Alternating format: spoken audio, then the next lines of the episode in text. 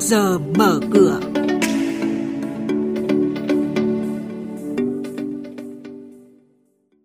Thưa quý vị và các bạn, những cổ phiếu chuyển sàn đầu tiên sẽ giao dịch tại sàn Hà Nội từ ngày 29 tháng 3 tới. Năm sung lực cho thị trường bất động sản năm 2021. Thị trường hàng hóa thế giới với những diễn biến đáng chú ý trên thị trường năng lượng thời gian gần đây. Đó sẽ là những thông tin có trong chuyên mục trước giờ mở cửa ngày hôm nay. Sau đây là nội dung chi tiết. Thưa quý vị và các bạn, Sở Giao dịch Chứng khoán Hà Nội đã có thông báo về ngày giao dịch của 4 doanh nghiệp đầu tiên chuyển sàn từ Sở Giao dịch Chứng khoán Thành phố Hồ Chí Minh sang Sở Giao dịch Chứng khoán Hà Nội. Các công ty này gồm Công ty cổ phần BBK, mã chứng khoán là BBC, Công ty cổ phần giống cây trồng miền Nam, mã chứng khoán là SSC, Công ty cổ phần xuất nhập khẩu thủy sản Bến Tre, mã chứng khoán là ABT, Công ty cổ phần khử trùng Việt Nam, mã chứng khoán là VFG. Theo đó, ngày giao dịch đầu tiên của cổ phiếu BBC và SSC là ngày 29 tháng 3 và ngày giao dịch đầu tiên của cổ phiếu ABT và VFG là ngày 1 tháng 4 tới. Theo thông tin từ công ty cổ phần báo cáo đánh giá Việt Nam, kết quả khảo sát chuyên gia và doanh nghiệp bất động sản đã chỉ ra top 5 yếu tố tạo xung lực phát triển mạnh nhất đến thị trường bất động sản trong năm nay.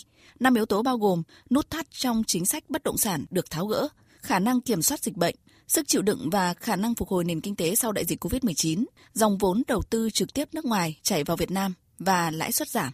Trên thị trường chứng khoán, phiên giao dịch hôm qua diễn ra khá ảm đạm với sắc đỏ bao trùm thị trường. Hầu hết các nhóm ngành như ngân hàng chứng khoán, bất động sản, xây dựng, khu công nghiệp, dầu khí đều giảm điểm trong phiên hôm qua. Thanh khoản toàn thị trường duy trì mức cao với giá trị giao dịch 3 sàn đạt hơn 19.000 tỷ đồng khiến sàn giao dịch thành phố Hồ Chí Minh tiếp tục nghẽn ngay đầu phiên chiều qua. Giao dịch khối ngoại không mấy tích cực khi họ bán dòng gần 290 tỷ đồng. Đóng cửa phiên giao dịch VN Index giảm 10,98 điểm xuống 1.183,45 điểm. HNX Index giảm 1,08% xuống 271,87 điểm và Upcom Index giảm 0,16% xuống 81,14 điểm. Đây cũng là các mức khởi động thị trường trong phiên giao dịch sáng nay. Quý thính giả đang nghe chuyên mục Trước giờ mở cửa phát sóng trên kênh Thời sự VV1 từ thứ 2 đến thứ 6 hàng tuần trong theo dòng Thời sự sáng. Diễn biến thị trường chứng khoán Biến động giá hàng hóa được giao dịch liên thông với thế giới trên Sở Giao dịch Hàng hóa Việt Nam. Nhận định phân tích sâu của các chuyên gia tài chính, cơ hội đầu tư được cập nhật nhanh trong Trước giờ mở cửa.